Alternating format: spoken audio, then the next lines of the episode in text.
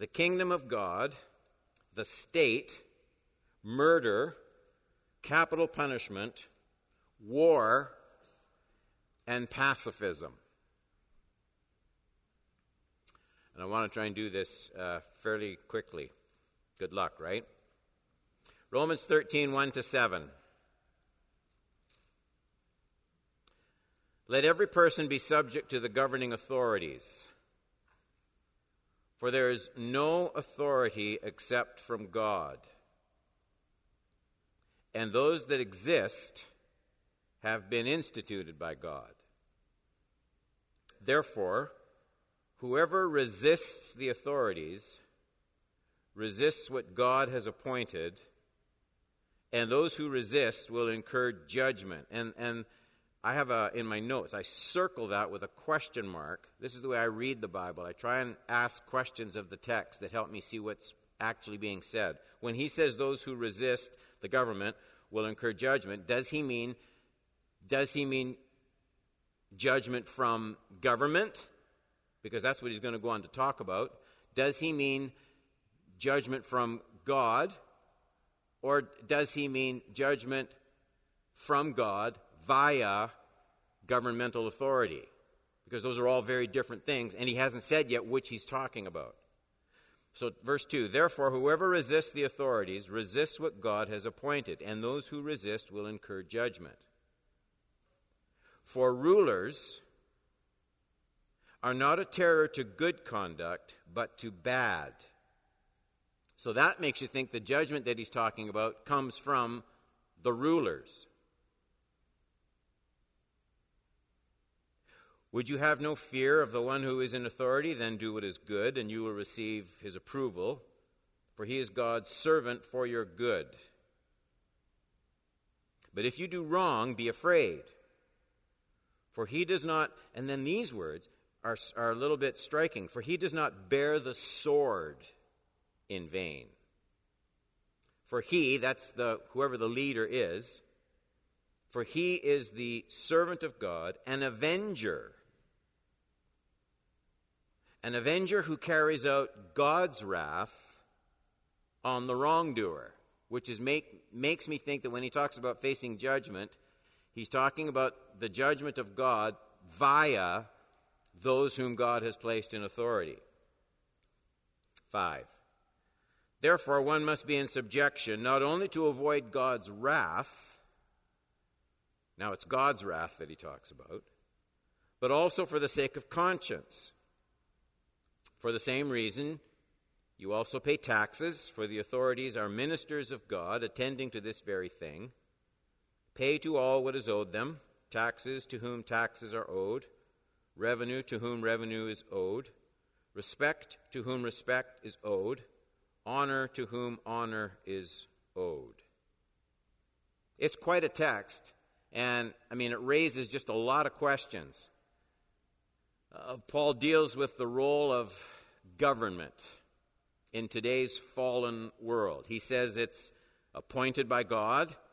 Uh, he says government has been divinely appointed to serve those who do good. That's 4a. And to judge those who are wicked. That's 4b. And, and, and Paul's opening statements make it plain that the Christian isn't just a citizen of one kingdom, he seeks one kingdom first, but he's not just a citizen of one kingdom, but he's a citizen of two kingdoms, and so he's to be subject to governing authorities. That's verses 1 and 2. It seems those are at least some of the basic building blocks of that text. Those points seem pretty obvious. You could probably pull me down a little bit. I think I'm a little bit loud. Am I a little bit loud? I think I feel like I'm ringing. Maybe it's just in my head, eh? Okay. But the text isn't simple, for sure. Um, there are issues that are packed into those verses. What about capital punishment? What about pacifism? The idea that it's always wrong to go to war. How shall we respond when our government calls? I mean, that hasn't happened really much in, in our country, but it happens globally when government calls people to go to war. What about the Christian's responsibility if there's an immoral, God defying government? Then who do you obey? Do you obey Caesar? Do you obey God? Both? Those are the things, all of those things seem to me to come bubbling up out of this text. I'm not claiming to be a know it all with all the answers. Here's how I would sort this text out and try and deal with it, okay? My humble opinion. Point number one on the whole, the scriptural position, okay, now, the broad, the broad principle. There are some exceptions I'll talk about, but I'm talking now about the big, the big picture here. Scriptural position is that Christians obey their governmental authorities with very rare exceptions. It seems clear, one and two, let every person be subject to the governing authorities. There's, there aren't any qualifications yet there. For there is no authority except from God. Again, a pretty blanket statement and those that exist have been instituted by God. Another blanket statement. Therefore, whoever resists the authorities resists what God has appointed, and those who resist will incur judgment. If, if, in case we forget, just bear in mind that those absolute statements, the Holy Spirit works through the pen of Paul making those kinds of bold pronouncements while Nero is burning Christians at the stake in Rome. That's the context where Paul says, let every person be subject to the authorities. Like, that's mind boggling to me. Verse 1 contains the absolutes. Obedience is required, not just by some people, but apparently by every person. So, so the call to obey earthly authorities isn't limited to the authorities you voted for or you agree with. Every person isn't required to agree with governmental authorities. We're simply called to obey earthly authorities. Every person. I'll talk more about that in a minute. The second absolute is also in that opening verse. The reason every person is to obey his or her government is there is, verse 2, no authority except from God. You have to get your head around that. It's quite important. The statement, our earthly authorities. The earthly authorities are not just a human invention. If you look at governmental authorities and you just see human politics involved and a bunch of administrative red tape, you're, you're not going to see what God wants you to see. Paul says God has placed, the Spirit says, inspiring Paul. God says, inspiring Paul, God has placed these earthly powers over us, and He wants us to see them as an extension of His hand. And remember, the apostles Paul isn't telling us to obey any particular form of government. You're reading the words of a man who never lived in a democracy, right? Paul lived under an emperor who executed those who didn't worship him.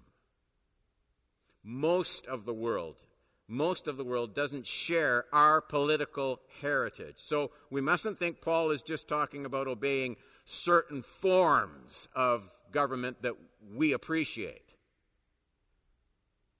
That's important because, well, we can always justify our disobedience to our leaders, almost always. We can think we're only called to submit to good government, not bad. Think of the elections coming up here, the states, in democracies. You know who you like, who you don't like, who would be someone God would want, and who wouldn't be someone God. We've all got our ideas. And Paul says that that's great. I'm not calling you to submit to the one you vote for.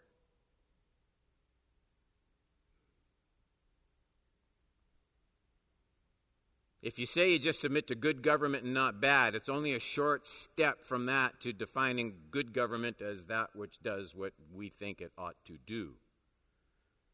And of course, no government does what everybody wants. We couldn't afford that. So, those are the broad principles. Uh, point number two. And I want to try and make this clear government must be disobeyed when it compels. That's the important word. Circle that word compels us to turn from the lordship of Christ. I, I worded that very important because I think it's what the scriptures teach. Christians must reject the authority of any kind of government when it compels their disobedience to Christ. I don't mean when it does things contrary to Christ or when it allows things that are contrary to Christ. That's a very important distinction. Examples abound. Let me. Um, our government allows for same-sex marriage. So far, the government's never come to me and said, "Don, you have to divorce your wife and you have to marry a same-sex spouse." That would be compelling, right? Not allowing, it would be forcing. My government, unfortunately, allows abortions, even helps fund them. But it doesn't, to my knowledge, compel all women over 35 to abort their preborn children. That's compelling. Do you see the difference? When government allows for things that are clearly contrary to God's word, Christians should voice their concern. They should marshal every form of protest. They should take all means that are available to advance the truth and shine the light. But when government compels disobedience to God's authority, and it will one day, then Christians have to do two things. The first isn't hard, the second is. Christians have to do two things. They have to reject that earthly authority willingly and they have to, without retaliation, suffer the consequences of the state. Do you see those two things? Reject the authority when it compels you to do unchristian things, and then without retaliation, accept the consequences. You'll be punished for that retaliation. I think there are some. Pastor Don, where are you getting this stuff? Believe me, if this is just my theory, you don't have to listen. I think, I think there are some patterns that hint at what I just said. Acts chapter 4, 13 to 20. Is that in your notes? Okay. Acts 4, 13 to 20. Now, when they saw the boldness of Peter and John and perceived that they were uneducated common men, they were astonished. And they recognized that they had been with Jesus. But seeing the man who was healed standing beside them, they had nothing to say in opposition. But when they had commanded them to leave the council, they conferred with one another, saying, What shall we do with these men? For that a notable sign has been performed through them is evident to all the inhabitants of Jerusalem, and we cannot deny it. Okay, it, it this is obviously something spectacular. 17. But in order that it may spread no further among the people, let us warn them to speak no more to anyone in this name. And so they called them. Now they can bring them back. And they charged them. This is not, this is compelling, okay? This is compelling. They charged them not to speak or teach at all in the name of Jesus. What do they do? Peter and John answered them, Whether it is right in the sight of God to listen to you rather than God, you must judge. This is complicated. That's what they're saying. Whether it is right in the sight of God to listen to you rather than God, you must judge. We cannot but speak what we have seen and heard. So here we have exactly the situation I was describing. Here we have the governing authorities over them at this time demanding the apostles never to speak of Jesus. Clearly, that's not an option. We're commanded. Go into all the world, preach the gospel to every nation, baptizing them in the name of the Father and Son and Holy Spirit. And lo, I am with you always, even unto the end of the age. So it's not an option for any of us never to speak of Jesus. Notice how they commit two things. They commit to disobey the government, that's what I said, and yet they submit to its judgment at the same time. But Peter and John answered them, 19 and 20, whether it is right in the sight of God to listen to you rather than God, you judge. You're, you're, you're going to judge us here. We're under your authority.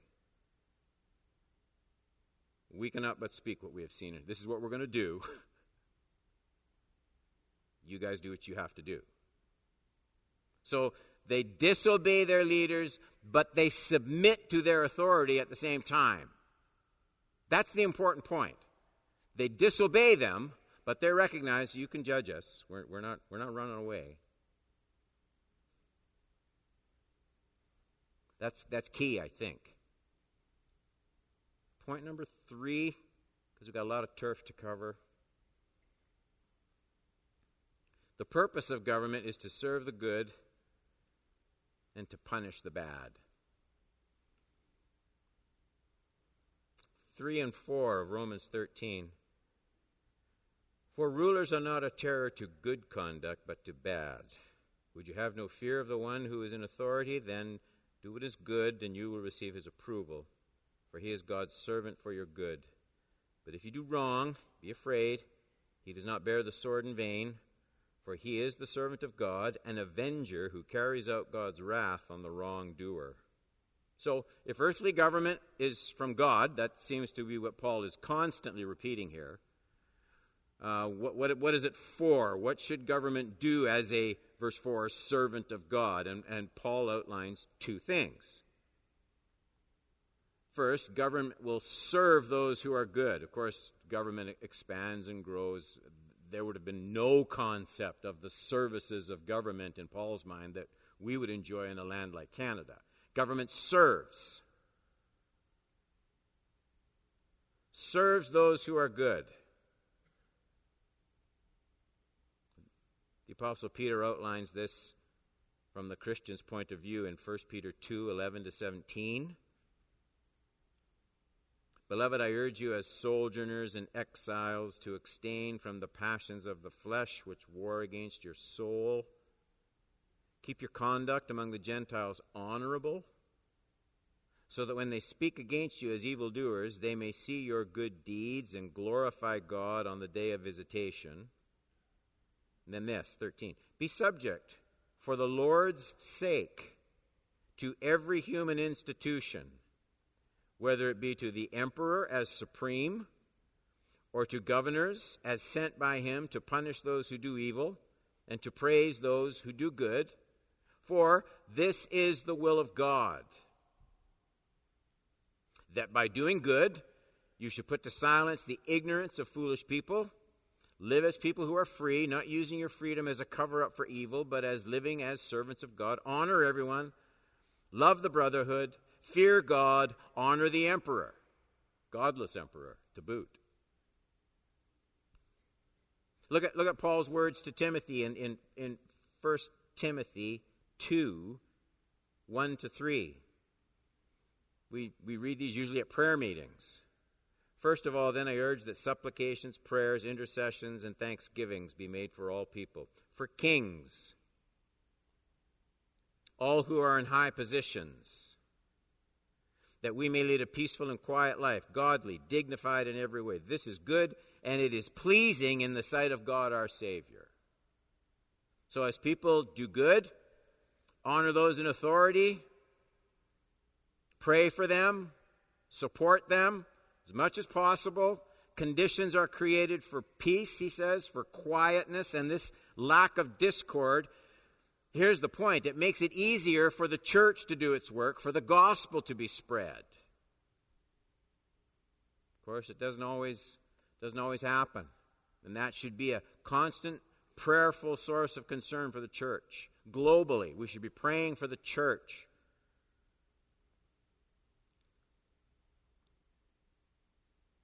But the purpose of earthly government isn't just to serve the good, it's to punish the wicked. Paul's strongest words on that point are in the last part of Romans 13. When you get to verse 4, he says, But if you do wrong, be afraid, for he, this is whatever leader, does not bear the sword in vain, for he is a servant of God, an avenger, who carries out God's wrath on the wrongdoer. He does not bear the sword. I wish that wasn't in there.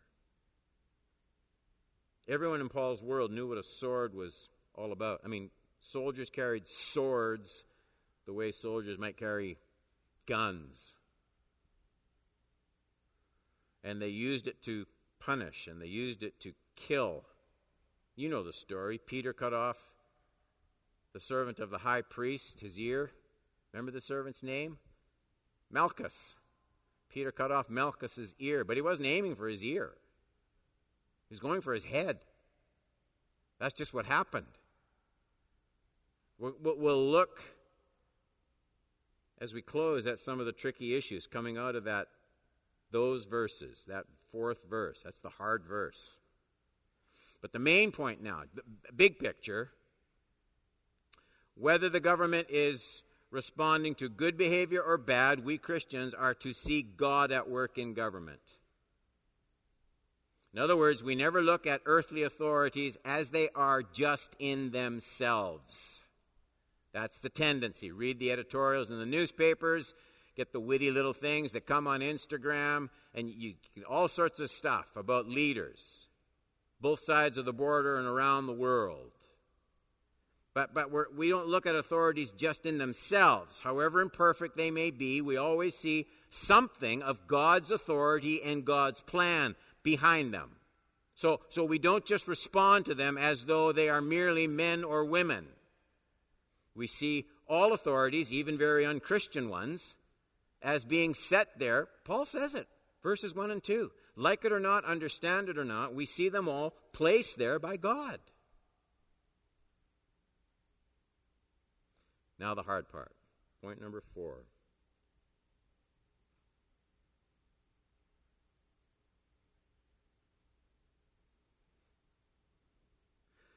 Romans 13 must be interpreted within its specific context. Context is the important word as we compare it with other texts. I want to look, as we wrap up, at two difficult issues. And we'll try and put them into the context of the scriptures and our text from Romans specifically. The issues are capital punishment and pacifism. Hard questions. And I'm not claiming to have all the answers, but I think we can make some sense of these things when we see the chain of thought in Romans 12 going into 13. That's, that to me is an important point.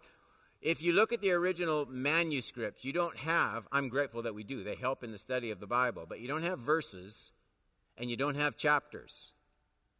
So, whatever book you're reading, it would be just a monolithic structure, just sentence after sentence after sentence. What that means is the chapter we're looking at tonight, the opening of chapter 13, it only looks like a brand new chapter. Really, Paul is just continuing the thread of the argument that he started in Romans 12, 18, and 19. Look at those verses just for a minute, and I think they'll help understand what's happening in Romans 13. Romans 12, 18. If possible, so far as it depends on you, live peaceably with all. All right. And then these words Beloved, never avenge yourselves. You'll, you'll be mistreated, you'll be wronged. Never avenge yourselves, but leave it to the wrath of God. For it is written, Vengeance is mine, I will repay, says the Lord. So, looking carefully there, you can see a couple of things. Never avenge yourselves, verse 18. And, and as soon as you read that, at least for me, my mind immediately goes to the words of Jesus. Matthew 5, 38, 39. You have heard that it was said, an eye for an eye and a tooth for a tooth. But I say to you, do not resist the one who is evil. But if anyone slaps you on the right cheek, turn to him the other also. Right, so you put that Romans 12, 18, 19, you link it up with the words of Jesus. Christians must never take revenge for wrongs suffered personally. I mean, which is, which is the other cheek? Well, it's the one that has not yet been struck. And Jesus' very words make it clear that he's dealing with someone who has been struck, slapped. I've been slapped. Jesus says, don't, don't slap back. Don't do that. That's the message. When I am personally wronged, he's not talking about government here. Jesus is talking about disciples. As they live in God's kingdom and mix with society, you will be mistreated. When I've been struck, I don't strike back. That's the message. When I am personally wronged, it's not up to me to take vengeance. A response of violence in the face of personal violence suffered is not an option for a Christian. But why am I not to take revenge into my own hands? Why? Paul tells us, we read it 1219, never avenge yourselves, leave it to the wrath of God, for it is written, vengeance is mine, I will repay says the Lord. How how does God take vengeance on the wrongdoer? Well, he'll do it when Jesus comes again, for sure. All wrongs will be righted, all sin will be judged. But that's not all the Bible says about how God takes vengeance on wrongdoers. That's the theme Paul launches into in the, the very next section of his letter of Romans, Romans 13. For if you do wrong, be afraid, for he, the earthly authority, does not bear the sword in vain, for he is a servant of God, an avenger who carries out God's wrath on the wrongdoer. Okay, here's what I'm saying. We see these two streams in biblical teaching, and you can't mix them up because the context is different. One relates to government and governmental authorities as agents of, of vengeance of God. The other re- relates to just, I suffer wrong personally. Someone wrongs me. The illustration Jesus, they strike you on the cheek. Don't strike back. Don't take vengeance. That's not up to you. Don't do that. As a Christian, I never personally take vengeance into my own hands for a wrong suffered. It's up to God to punish wrongdoers in this world, not, not me. One of the ways God has decided to punish wrongdoers is to punish them right here and right now. And that's why the New Testament makes this distinction between turning the other cheek when I've been personally wronged. And that's not the same as turning a blind eye to injustice under the law. Those are two different things.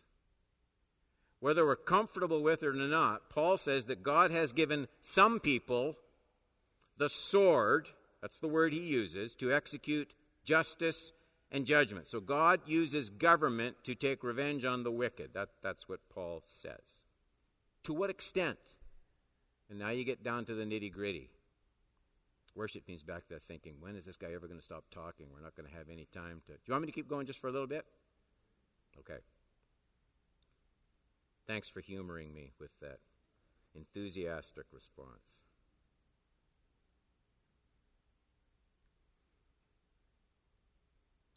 To what extent can government use the sword of judgment?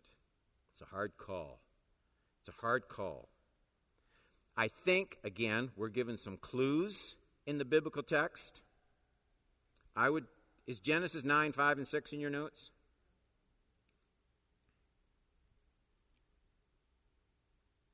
And for your lifeblood I will require a reckoning. From every beast I will require it, and from man from his fellow man I will require a reckoning for the life of man. Whoever sheds the blood of man, by man, those are the important words. Whoever sheds the blood of man, by man, this is not something God's doing.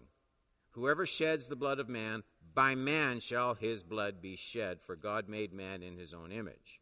And I know that verse gets overused sometimes. I get it, especially in debates on capital punishment.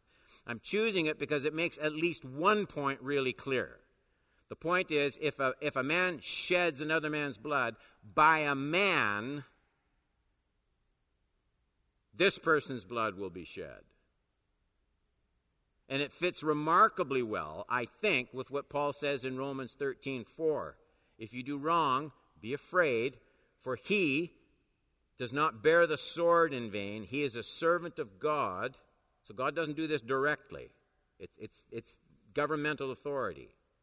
He is a servant of God, an avenger who carries out God's wrath on the wrongdoer. So the parallel idea, Genesis 9, Romans 13, is God uses human beings to execute his judgment and his wrath. He judges, but not directly. He does it indirectly. He chooses mediated vengeance on those who take human life. Here's what I'm saying. People ask me all the time, Pastor Don, where do you stand on capital punishment? And I say yes. To me, I would say this. I would say that at least, at least the Bible allows for capital punishment when a life has been taken. In other words, what I'm saying is, I don't think all killing is forbidden in the scriptures.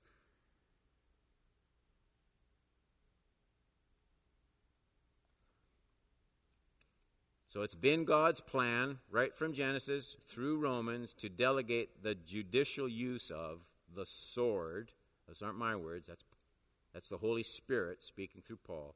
To take vengeance on wrongdoers. God commanded it directly under the Old Testament theocracy. I know we don't live under a theocracy anymore. And God delegates it indirectly under governmental authority in the church age. So I think the scriptures allow for capital punishment. I still think Christians should weep over capital punishment. It, it, it's, a, it's, a, it's a tension in my own mind. I don't think you can make a biblical case and say it's just not allowed because, and then this is what they do. They rip those words of Jesus out of context. When someone strikes you, turn the other cheek. Jesus isn't talking about government in those verses. He's talking about how you function as a Christian in society when you are personally wronged. You don't take vengeance. That's not the same as Romans 13.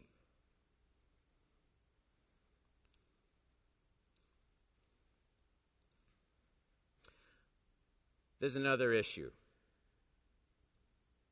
war and pacifism. How shall we submit to authorities if called to bear arms? Is the killing of war the same as the killing of murder? And people think that's an easy answer, and it's not an easy answer. It's a hard subject. Are both of those things forbidden in the Scripture? That, too, is a really hard question. It seems to me awkward to apply the command, you shall not kill, which really means you shall not murder. It seems awkward to apply it right across the board to all killing because you, find people like King Saul in the Old Testament, God punishes him because he refused to kill his enemies the way God commanded him to. So that's hard to figure out.